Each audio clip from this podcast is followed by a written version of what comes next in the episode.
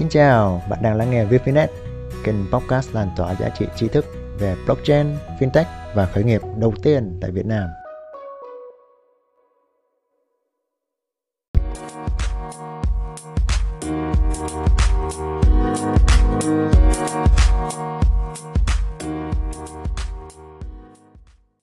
Welcome everybody to the second interview on the Lightman Report.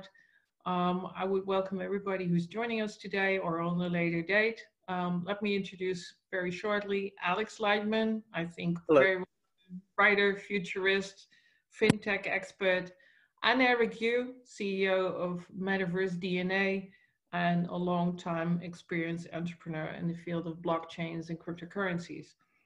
So, hello, everyone. Hello. Um, we're doing this digitally. It's a new development. I think we're going to be stuck with this until the end of the year at least, because you know, we can't be international anymore, and it's our way to build a community and have discussions online about all sorts of developments. So last week we had a deeper look into e-commerce, and we saw some speed in the transitions into to that field, but of course other fields in the economy have equally, well, I wouldn't say suffered, but undergone change. In this report, you took it a step further. You talked extensively about the impact of COVID nineteen and, and fed us a lot of numbers that scared basically the living daylights out of me. Alex, I have to admit that. It's very scary. Um, but, you know, face facts, um, it's going to have long-term economic impact. And if you see the numbers into the face and you realize what's going on, it's it's really, I would say it's devastating, but it, it's really time that we face the consequences.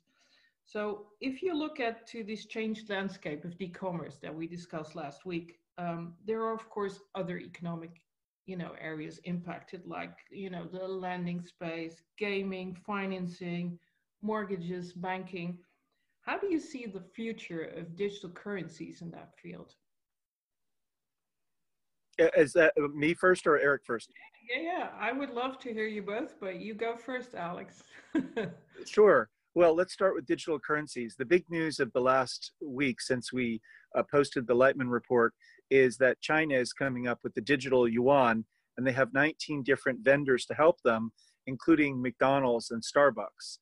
And I've been about thirty times to China, and there are McDonald's everywhere, there are Starbucks everywhere.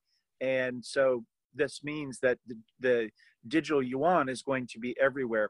And if you look at the, uh, the, the way that money works, I think that less than one percent is in paper money, paper currency, and uh, coins. So it's very surprising to me that other nations haven't jumped on the bandwagon for cryptocurrency, because you can uh, transfer very quickly. You have uh, you don't have a lot of middlemen in the way, and this seems like it's going to, I just, I'll predict this is going to be a success in the sense that it will grow. It'll have widespread adoption among merchants, so the supply will be there. And then I think that people will use it also, um, and so there'll be the demand. So we, with the With this COVID nineteen impact, the big impact is disruption of supply, disruption of demand, disruption of markets, and disruption of information source, sources. If I hear you correctly, what we see is the entrance of, I would say, established parties like, you know, Chinese central government with its own digital version. We also have France experimenting on its own with a digital euro. We had recently uh, an announcement of the Dutch National Bank, who stepped into the market as, you know, a party into this whole crypto idea. I've got no idea what they're going to do there, but, you know, the night before they announced it, they actually put severe uh, traction on the market of everybody dealing with cryptocurrency having to have an extreme license, which is going to cost so much money that hardly anybody's going to stay here. So most of that business will go probably to Germany, Estonia, other countries. Um, you see that they are trying to grip this market in the old-fashioned way that they always used to. That's my feeling about it, you know, to use the new crypto situation uh, to their own old ways. So Eric, when it comes down to you, I know you are a big fan of decentralized financing, as in, you know, having a whole new era of control over, over money transfers, basically. So if you hear Alex about all these developments, which in my view are mainly, I would say, established economy situations gripping this new market as they see it as an escape, as a, as a newbie that could might, you know, relieve much of the stress that they currently envision due to the crisis that's going to be much worse than two thousand eight will look like a holiday trip, basically, uh, a lot of people are saying. So if you compare this to what your views are to decentralized finance, could you maybe explain a little bit as to what Alex was saying? Uh, I think it's very interesting. I, I wasn't about to talk about the cryptocurrency much today, but since uh, Alex and you brought up, I think cryptocurrency is interesting, and the uh, the Chinese central bank just issued this. They call it uh, uh, C. I I think uh, the, their version of uh, digital digital currency. Interesting thing was uh, before I was worried because uh, I thought I thought the uh, the new uh, digital currency was uh, K Y C that and A M L, like like you have to reveal who you are to own that uh, currency. It turns out to be false. You don't have to. Meaning, meaning who it, it just replaced the current cash. Uh, meaning you can have it without reveal who you are. And if you compare to Alipay or say the WeChat Pay that is was uh, is widely used in China, it's different because Alipay and WeChat Pay are K Y C. So you need to tell people who you are before you can use Alipay or, or, or WeChat Pay. So you need to have a bank account. Let's say for a foreigner uh, walking into China, uh, you have to have a Chinese bank account before you can use WeChat Pay or Alipay. But for the new Chinese digital currency, you don't have to. That means for a foreigner, you can actually walk into China and make uh, the digital currency. You can earn it and you can spend it there. So it's like uh, anonymous, it's like cash-like digital currency. So I think this is great. This is this is great. Um, I think Alex said that uh, the the whole digital currency situation uh, from Bitcoin uh, last price up. Maybe you noticed that uh, the top ten or top twenty coin market cap volume, uh, not volume, the uh, the market cap. There's a few stable coins. So yeah. Stable coins are very interesting. Uh, I used to think U S D T or some other stable coin is the way to go. Now, the Chinese digital currency, if it's not K Y C, then all of a sudden it becomes more interesting. It could become a way of replacing U S D T. And maybe next bull market run, you will see that particular market cap will be blown to, you know, even bigger than Bitcoin. This is something I love to see. So aside from that, aside from that, uh, I always, always refrain to talk about digital currencies. I, I more like to talk about digital assets. I think digital assets are the real future of DeFi, decentralized finance. So I, I still I think this time we have a huge financial crisis uh, brought upon by uh, COVID nineteen. And uh, it's actually a great opportunity uh, that digitizes a lot of things. Um, yesterday, I received an email from uh, the Met, the Metropolitan Museum uh, from New York City, to telling us they have a virtual Uh, gallery open that you can actually go in there and watch, you know, good, uh, you know, piece of artworks, right? Then I thought, you know, is is digital art a digital asset? I think it is, right? Yeah. Yeah, and I, I actually last last quarter I stumbled upon a few projects. They're actually doing a lot of things, not only digitize art, they also have digital gallery. That kind of digital gallery is if you're an artist, you can actually rent a piece of virtual land, a virtual room to exhibit your art, artwork, and you can auction out. And this is what we call decentralized finance. So not only currencies, but a lot of assets like art, like the um, intellectual properties, it, it can be tokenized. It doesn't have to be a lot of tokens. So each art can be just one token. That would be very interesting. Do you see, if, if we look at this and in here, Eric's view on decentralized assets, Alex, do you think there's going to be cross-bridging a lot with existing environments? Like we just heard the example from the Met, we, you know, virtual gallery, uh, digitalizing uh, assets, like existing assets that, you know, are tangible, that you can actually hold, like a painting, or the real digital situation where you create a digital asset being digital itself and being an asset, you know, just being digital and not tangible anymore. Do you see a lot of cross-bridging, or do you think it's going to be either the one or the other? Well, I, I, I'm excited by this question because it's a, one of my favorite tools of looking at the world is something that M I T and Harvard came up with, which is called economic complexity. And the basic idea is that if you're a country that just has one product, perhaps let's say a pineapple, then you're going to be in terrible shape because other people have pineapples and, they, and it's a commodity price and you don't get any kind of premium. Yeah. But if you have chocolate and you have pineapple, you can sell chocolate, you can have pineapple, and you can have chocolate covered pineapple. And then if you have each product that you have, you have more possibility for bundling. You have combinatorial explosion, you know, one times two times three times four times five, all that. And so what, what happens? Yeah.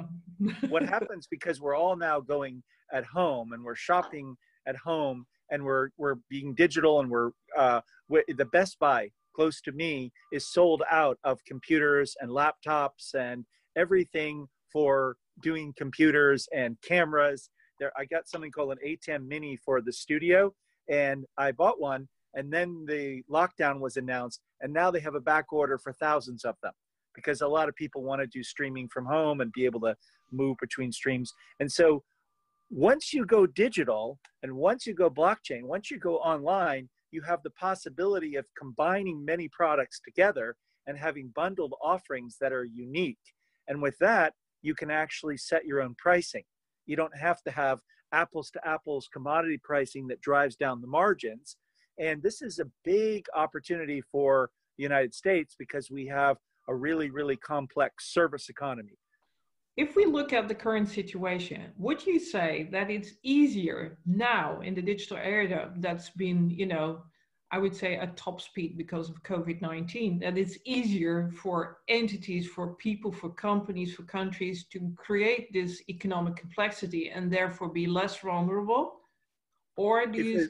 As long as they have good infrastructure, as long as they have the the servers and the load balancing, and they have the the bandwidth, and they have, you know, bandwidth to the home, like places that have fiber to the home or fiber to every building, like uh, uh, I think roughly just under half the people in Korea live in the Seoul metro area. So out of about yeah. fifty-two million people, about twenty-five million people in the greater Seoul, and they they have so much Wi-Fi, fiber, everything, four G, five G, everything. They're really advantaged. And the key thing is, do you have low latency? And so those nations with the lowest latency have an advantage over those that have a higher latency and have intermittent levels of service. So basically, whoever has the best internet is going to have better economic complexity. And economic complexity, according to M I T and Harvard, is the number one determinant for future G D P growth. So the more I, economically complex you are, the faster you'll grow in the future. What that means that countries that now take a heavy hit already having, I would say, a vulnerable economy, like, you know, countries in Africa and some countries yes. in South America, already vulnerable because, you know, their economy already suffered during the crisis of two thousand eight. They have not fully recovered. Their yes. economic complexity is not very large. They have not the means everywhere to go on the internet. So I would say that if I hear the both of you, those countries, um, you know, are, are, are hurt extra by COVID nineteen compared to countries that are more well-developed, like Southeast Asia, like China. I mean, internet in China is, you know, a tremendous development over the last twenty years. Uh, and, and of course, Western Europe. So everybody investing in that infrastructure now takes the advantage of having the ability to do economic complexity. If I look to myself, I already was decentralized digital. So for me, you know, it's easy. For Eric, it's easy. For you, it's easy. But you see the, I would say, the more tangible economy, like restaurants, like bars, you know, all that eco- economic complexity is not there. So it's more difficult for them to, to survive, basically.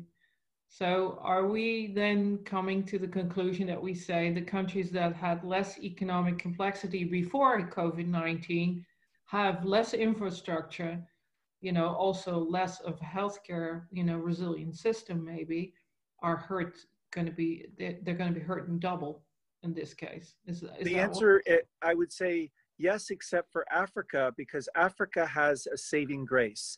And the saving grace is that Africa is the world's leader, leading adopter of mobile money, using money on mobile phones. So more than half of all the people using mobile money, uh, only uh, about one in five people, one in six live in Africa. We now look to something like the new platform that Eric is launching, like with D N A. Do you yes. think that these development countries where, you know, this the survival technique basically of the new, I would say, digital economy uh, is an eye-opener for them to hop on the plane basically and, and take the advantage of having a platform who do that for them, as long as the local speed of the internet will, you know, give them access enough? I think it's important to have an all-in-one encompassing platform that has uh, like D N A, Metaverse, dual chain. And that is exactly, Eric, to go to you to close it off, because we have a chat every week, guys. We can talk about a lot of subjects the coming thirty-five weeks, because we're going to be online every single week. Eric, to close it off, I would really like to see, what do you see as the first economic opportunity that, you know, the D N A dual chain solution is going to offer to what I would say um, people, countries, populations that are really in need of new development? I mean, we will cope with it in Western Europe, we will cope with it in America, but we won't cope with it in other countries. Um, one of the things that I would see is, you know, you got D N A vote for your supernodes in place. Due to the latency questions, it would really be something if some of these countries would to hop on the bus and, you know, join in the new development, because this would be, in my view, an excellent chance for some people in Africa, some people in South America to be an early, I would not even say an early adopter, but an early innovator. So how do you think we're going to get to these people? Because to make them see, you know, there's an opportunity here for you. It won't cost you anything. You earn a little bit and you can build and grow on that. So how do you see we could achieve that? Well, bringing awareness is very important. I mean, nowadays, everybody stay home. The, uh, the connection is so important, right? So uh, everything's online. So I think a lot of people from Africa can actually see this. We have an ambassador outreach program in Africa. They're actually doing pretty well in, in Nigeria and uh, Ethiopia. Ethiopia. It's pretty good. We, we outreach a lot of uh, African countries, and we're doing uh, South American country as well. And I think it actually, I mean, D N A actually brings a lot of uh, opportunity to those countries. Um, I still remember the days that uh, China economy boom uh, uh, along with the mobile internet. So the, the, the whole Chinese financial situation just skip the traveler's check, skip the um, uh, uh, visa, the, the, the credit card uh, stage, jump directly to mobile payment, right? So we keep, skip so many, so many, so many steps. But for Africans and for the uh, uh, Latin America, uh, there are a lot of things they can skip too. Like uh, most of the African country, they don't have a credit check uh, bureau. They don't have that, but they don't need if they use uh, uh, D N A. You have a digital identity. You have the record of uh, doing business with others. That's a decentralized uh, uh, credit check for you, right? So a lot of lot of stuff that they can jump ahead, and you know, I, I don't know, maybe maybe next decade uh, some of some African country can emerge, become a superpower on on on chain. Who knows, right? But uh, what's key is uh, let's not uh, spread the virus into African country. It's uh, it's very um, vulnerable at this moment. Yes, I know. I wanna... uh, that's my biggest worry. My biggest yeah. worry is that. Yeah. Well, let's hope that, you know, they keep it under control like we do worldwide. I want to thank you both for this interview. Looking really forward to your next Lightman Report, Alex, so we can have a weekly discussion about what's going on worldwide with the fintech, all the decentralized development, and all the new opportunities that we are, you know, really, I would say, accelerating because of COVID nineteen. I mean, it has a lot of negative effects worldwide, but this is definitely one of the positive ones, that this movement is going forward so rapidly that uh, we've never expected that this fast would, it would take off this fast, whether in real economies in China, you know, tangible, like the Chinese government doing the digital yuan, but also on a, on a very different level with individuals worldwide, hopping on the train of, you know, decentralized, digitalized, working together in groups and communities like D N A is now building. So I want to close this off. Thank you both very, very much. Hope to see you next week, guys. And I would see say you next bye. Week. Bye bye. Thank bye you. Bye. Bye. Nội dung này hân hạnh được tài trợ bởi Metaverse D N A, nền tảng blockchain kiến trúc chuỗi đôi có khả năng đảm bảo an ninh bảo mật trên chuỗi cơ sở Metaverse, đồng thời mang đến hiệu suất cao và khả năng kết nối trên chuỗi D N A.